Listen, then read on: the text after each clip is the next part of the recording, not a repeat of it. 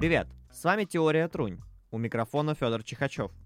Нашим новым слушателям напомню, в этом подкасте мы говорим о музыке и о мировой музыкальной индустрии. Добро пожаловать! Сегодняшний выпуск хочется посвятить вещи, без которой не обходится 80% инструментальных композиций в современной мировой музыке. Это модификация одного музыкального инструмента, которая подарила ему еще больше разнообразия звуков, а также открыла огромное поле для аудиоэкспериментов. Усилители, педали, пульты. Речь сегодня, конечно же, пойдет об электрогитаре. Кому вообще пришла в голову идея подключить гитару к условной розетке? И сразу ли она была именно такой, как мы привыкли ее видеть у музыкантов на концертах? Погрузимся немного в историю и послушаем, как звучали первые электрогитары. Электрическая гитара, разработанная в начале 20 века, стала одним из самых важных инструментов в музыке. Современная электрическая гитара происходит от акустической гитары. Несмотря на то, что конструкции современных электрогитар часто отличаются от своих акустических предшественников, все гитары построены с использованием одного и того же простого шаблона. Самое существенное отличие состоит в том, что акустические гитары полые, а электрогитары цельные. В течение многих лет акустическая гитара ограничивалась вспомогательной ролью в крупных музыкальных ансамблях из-за ее негромкого звука. Таким образом, главной мотивацией, побудившей создать электрогитару, было желание музыкантов увеличить громкость инструмента. Самые ранние электрические гитары были сделаны в 20-30-х годах прошлого столетия – но это были очень примитивные прототипы современной солидной электрогитары. Джордж Бошам и Адольф Рикенбакер, два музыканта из Лос-Анджелеса, работали над созданием громких гитар. После экспериментов с прикреплением усилительных устройств к инструментам, они разработали электромагнитный датчик, который состоял из двух подковообразных магнитов. Вокруг магнита намотана катушка из медной проволоки, Попадая в магнитное поле, колеблющиеся струны вырабатывают индукционный ток в катушке, который можно подать на вход усилителя звука. Хм, как будто на пару по физике попал. Для работоспособности звукоснимателей применяются стальные или никелевые струны. Удовлетворенный эффективностью такого решения, Бошем создал первую деревянную электрическую гитару с грифом, которую прозвали Frying Pan, то есть сковорода, из-за характерной формы. Играли на такой гитаре при помощи слайда, специальной насадки на палец из стекла или металла. Звук получался довольно интересный, в блюзовом стиле.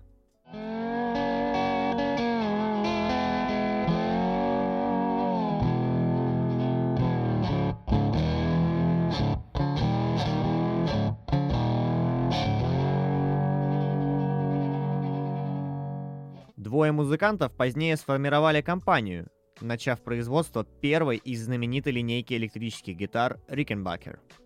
Запатентовать новый инструмент удалось лишь в 1937 году, поскольку в патентном бюро сомневались в целесообразности применения звукоснимателей. К моменту получения патента на рынке появились инструменты других производителей. Однако на гитаре Rickenbacker был применен звукосниматель, принцип действия которого используется и по сей день. Кстати, Битлз любили играть на гитарах именно этой фирмы.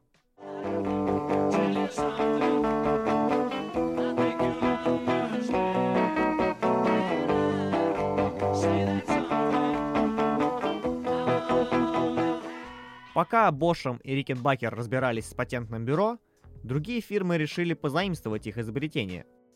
Таким образом появились первые так называемые электроакустические гитары – это были обычные гитары с прикрепленными к ним звукоснимателями. Но у такой комбинации оказалось множество проблем. Например, обратная связь.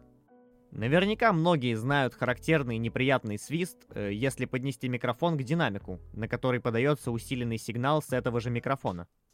Такой же эффект наблюдался и с гитарами.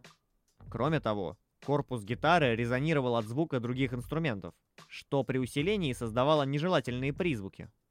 Для устранения этого были применены несколько способов. Первое.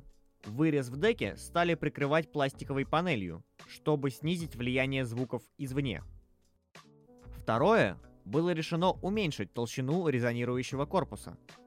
Этот метод подарил миру полуакустические гитары.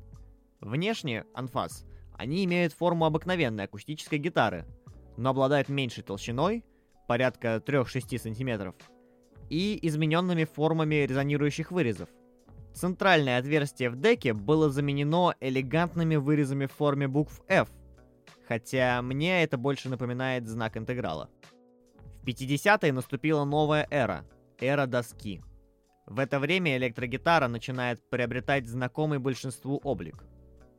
Трудно однозначно ответить, кому принадлежит авторство идеи делать электрогитары из цельного куска дерева, то есть исключить резонирующий корпус вообще. Первым кандидатом считается Лестер Уильям Полфус, более известный как Лес Пол. В молодости Лес Пол увлекался электроникой, работал на радиостанции и занимался музыкой. Свою первую гитару с цельным корпусом он сконструировал сам в 1941 году. По одной из версий, он предложил фирме Gibson начать серийное производство его модели. Но руководство фирмы имело более консервативные взгляды на конструкцию гитары. Во время Второй мировой войны Лес Пол был призван на службу радистом, поэтому на какое-то время отошел от музыки. В 1948 году он начал экспериментировать с наложением звука на ранее записанную фонограмму, дав определенный толчок в области звукорежиссуры – в начале 50-х руководство фирмы Gibson обратилось к нему с просьбой помочь создать гитару из цельного куска дерева. Дело в том, что в 1950 году на рынке появилось новое имя – Fender. Фирма Fender существует с 1946 года. Ее создатель – Лео Фендер. Был инженером-электротехником, проектирующим гитарные усилители – 1950 году его фирмой была выпущена первая гитара, получившая название Esquire, которая после ряда переименований стала называться Telecaster. Будучи прагматичным человеком, Лео Фендер решил сконцентрироваться исключительно на электрическом звуке гитар. Во-первых, проблема обратной связи была частично решена. Во-вторых, у гитар из цельного куска дерева был лучший сустейн. Небольшая справка. Слово «sustain» с развитием электрогитар вошло практически во все языки. В обиходе под этим словом гитаристы подразумевают время звучания ноты, звука или струны, от момента звукоизвлечения до момента полного затухания. В гитарах с цельным корпусом сустейн значительно выше, поскольку жесткая конструкция в меньшей степени глушит колебания струн, чем резонирующий корпус, который отнимает значительную часть их механической энергии. Соответственно, для достижения лучшего звучания следовало подбирать определенные породы древесины. Сырье, из которого изготавливаются электрогитары, включает в себя хорошо выдержанные лиственные породы, такие как клен, грецкий орех, ясень, ольха и красное дерево. Чем плотнее дерево, тем лучше инструмент. Плотность древесины также может влиять на тон. Для производства грифа также используется древесина, это все тот же клен или палисандр. Вообще, процесс производства электрогитары очень сложный и кропотливый. Если вам хочется увидеть, какие шаги проходит э, так называемая доска перед тем, как стать гитарой, очень советую посмотреть выпуск программы «Галилео» с завода Гибсон. Мы попробуем сделать новую гитару по спецзаказу, поэтому и начнем не со склада готовых инструментов, а с цеха деревообработки – 50-е годы нашлись как сторонники, так и противники таких гитар. Но, несомненно, к новому инструменту был проявлен интерес. Лео Фендер решил не останавливаться на достигнутом. Следующие его шаги были поистине революционными. Во-первых, его детищем стала самая удачная и часто копируемая электрогитара в истории – Стратокастер. Во-вторых, он создал принципиально новый инструмент – бас-гитару – в обоих случаях Fender пытался создать более современные инструменты, исключающие недостатки выпускаемых до этого моделей. И если Stratocaster был как бы продолжением истории электрогитар, то бас-гитара не имела до этого аналогов. Лео Фендер шел навстречу новым течениям в музыке. Эпоха джазовых оркестров шла на убыль, наступала эра рок-н-ролла. Зачастую у ритм и блюзовых квартетов вставал острый вопрос – каким инструментом заполнить нижний регистр? Часто одному из гитаристов приходилось брать в руки контрабас, который требовал определенных навыков, а еще был тяжелым и громоздким. Так появилась идея создания нового, легкого, компактного инструмента, легко умещающегося на заднем сидении автомобиля. Но вернемся к электрогитаре. Стратокастер, в свою очередь, был образцом комфорта. Он имел необычную форму. Вырез снизу позволял пальцам добраться до самых верхних ладов. Вырез вверху был всего лишь способом сбалансировать центр тяжести, так, чтобы при игре стоя гриф не перевешивал. А углы гитары были сточены и не впивались в ребра. Большой популярности стратокастеров способствовал легендарный гитарист-виртуоз Джимми Хендрикс – изменивший представление о возможностях гитары в рок-музыке. После его выступления на фестивале Woodstock к стратокастерам появился повышенный интерес.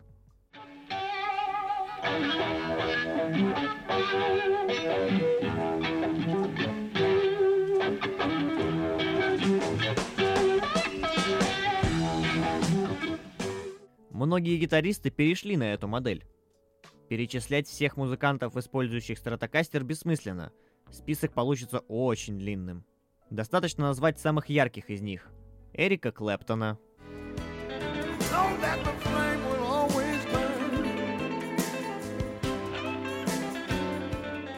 Ричи Блэкмора.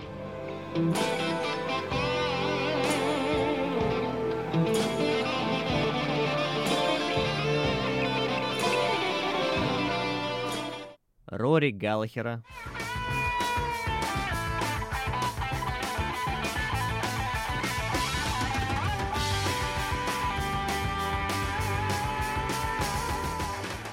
И Дэвида Гилмора.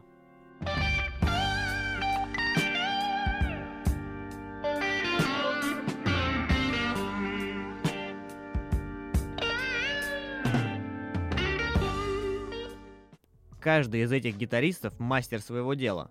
У каждого индивидуальная манера игры, и каждый работал в своем жанре.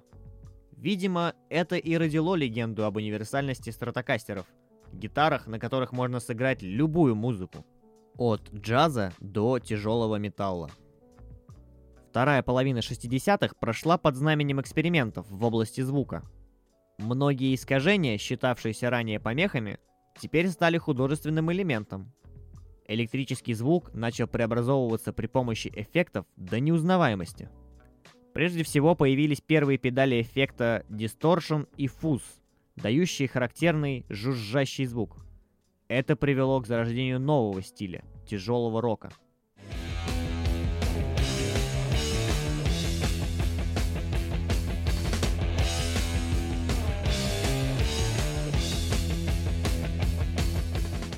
На этом, пожалуй, можно закончить историю развития электрогитар. Как инструмент, электрогитара сформировалась окончательно в 70-х. В 80-е в США появились несколько новых корпораций по выпуску гитар. На этих фабриках за основу брались инструменты, предложенные в свое время более старыми фирмами, и совершенствовались. Начали проводиться эксперименты с формой. Помимо классических Les Paul, Стратокастера и Телекастера, Сейчас также популярными являются корпуса Flying V в форме латинской буквы V. На такой гитаре любил играть Ленни Кравец.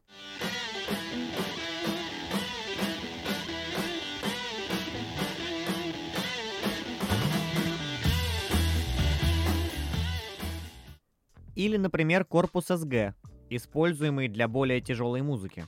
Одним из первых обладателей гитары в корпусе SG в Советском Союзе был Юрий Каспарян, гитарист группы Кино.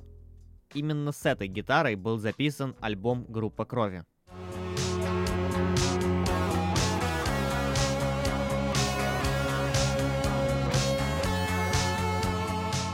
Но на различных формах корпусов модификации гитары, естественно, не заканчиваются. Дальше начинаются эксперименты с материалами для корпуса – на ютубе можно найти бесчисленное количество видео, где гитары изготавливаются из всего, что попадется под руку. Например, так звучит гитара, сделанная из айфонов.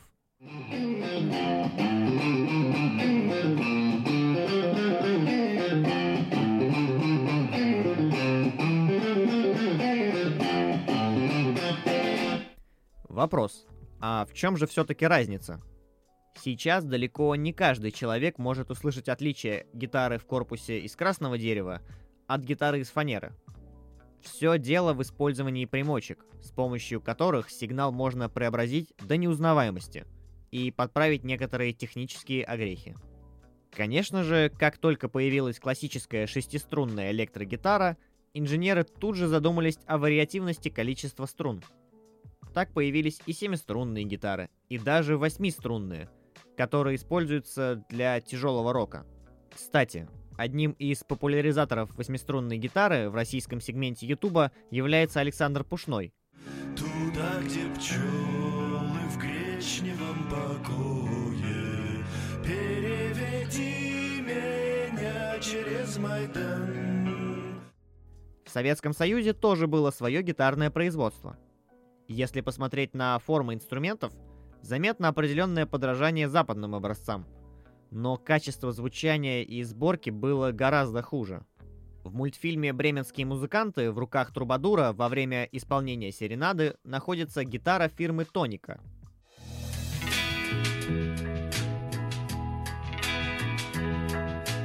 Луч солнца золотой флагмана отечественного гитаропроизводства. Все официальные ансамбли должны были играть исключительно на отечественных инструментах, в то время как подпольные группы имели иногда возможность достать зарубежный экземпляр. В сегодняшнем мире тяжело представить, как бы эволюционировала музыка, если бы Бошему и Рикенбакеру не пришла в голову идея усилить гитарное звучание – ведь сегодня электрогитара – основополагающий инструмент большого количества жанров. С вами был Федор Чихачев. Слушайте музыку, любите ее и помните, в основе всего лежит трунь.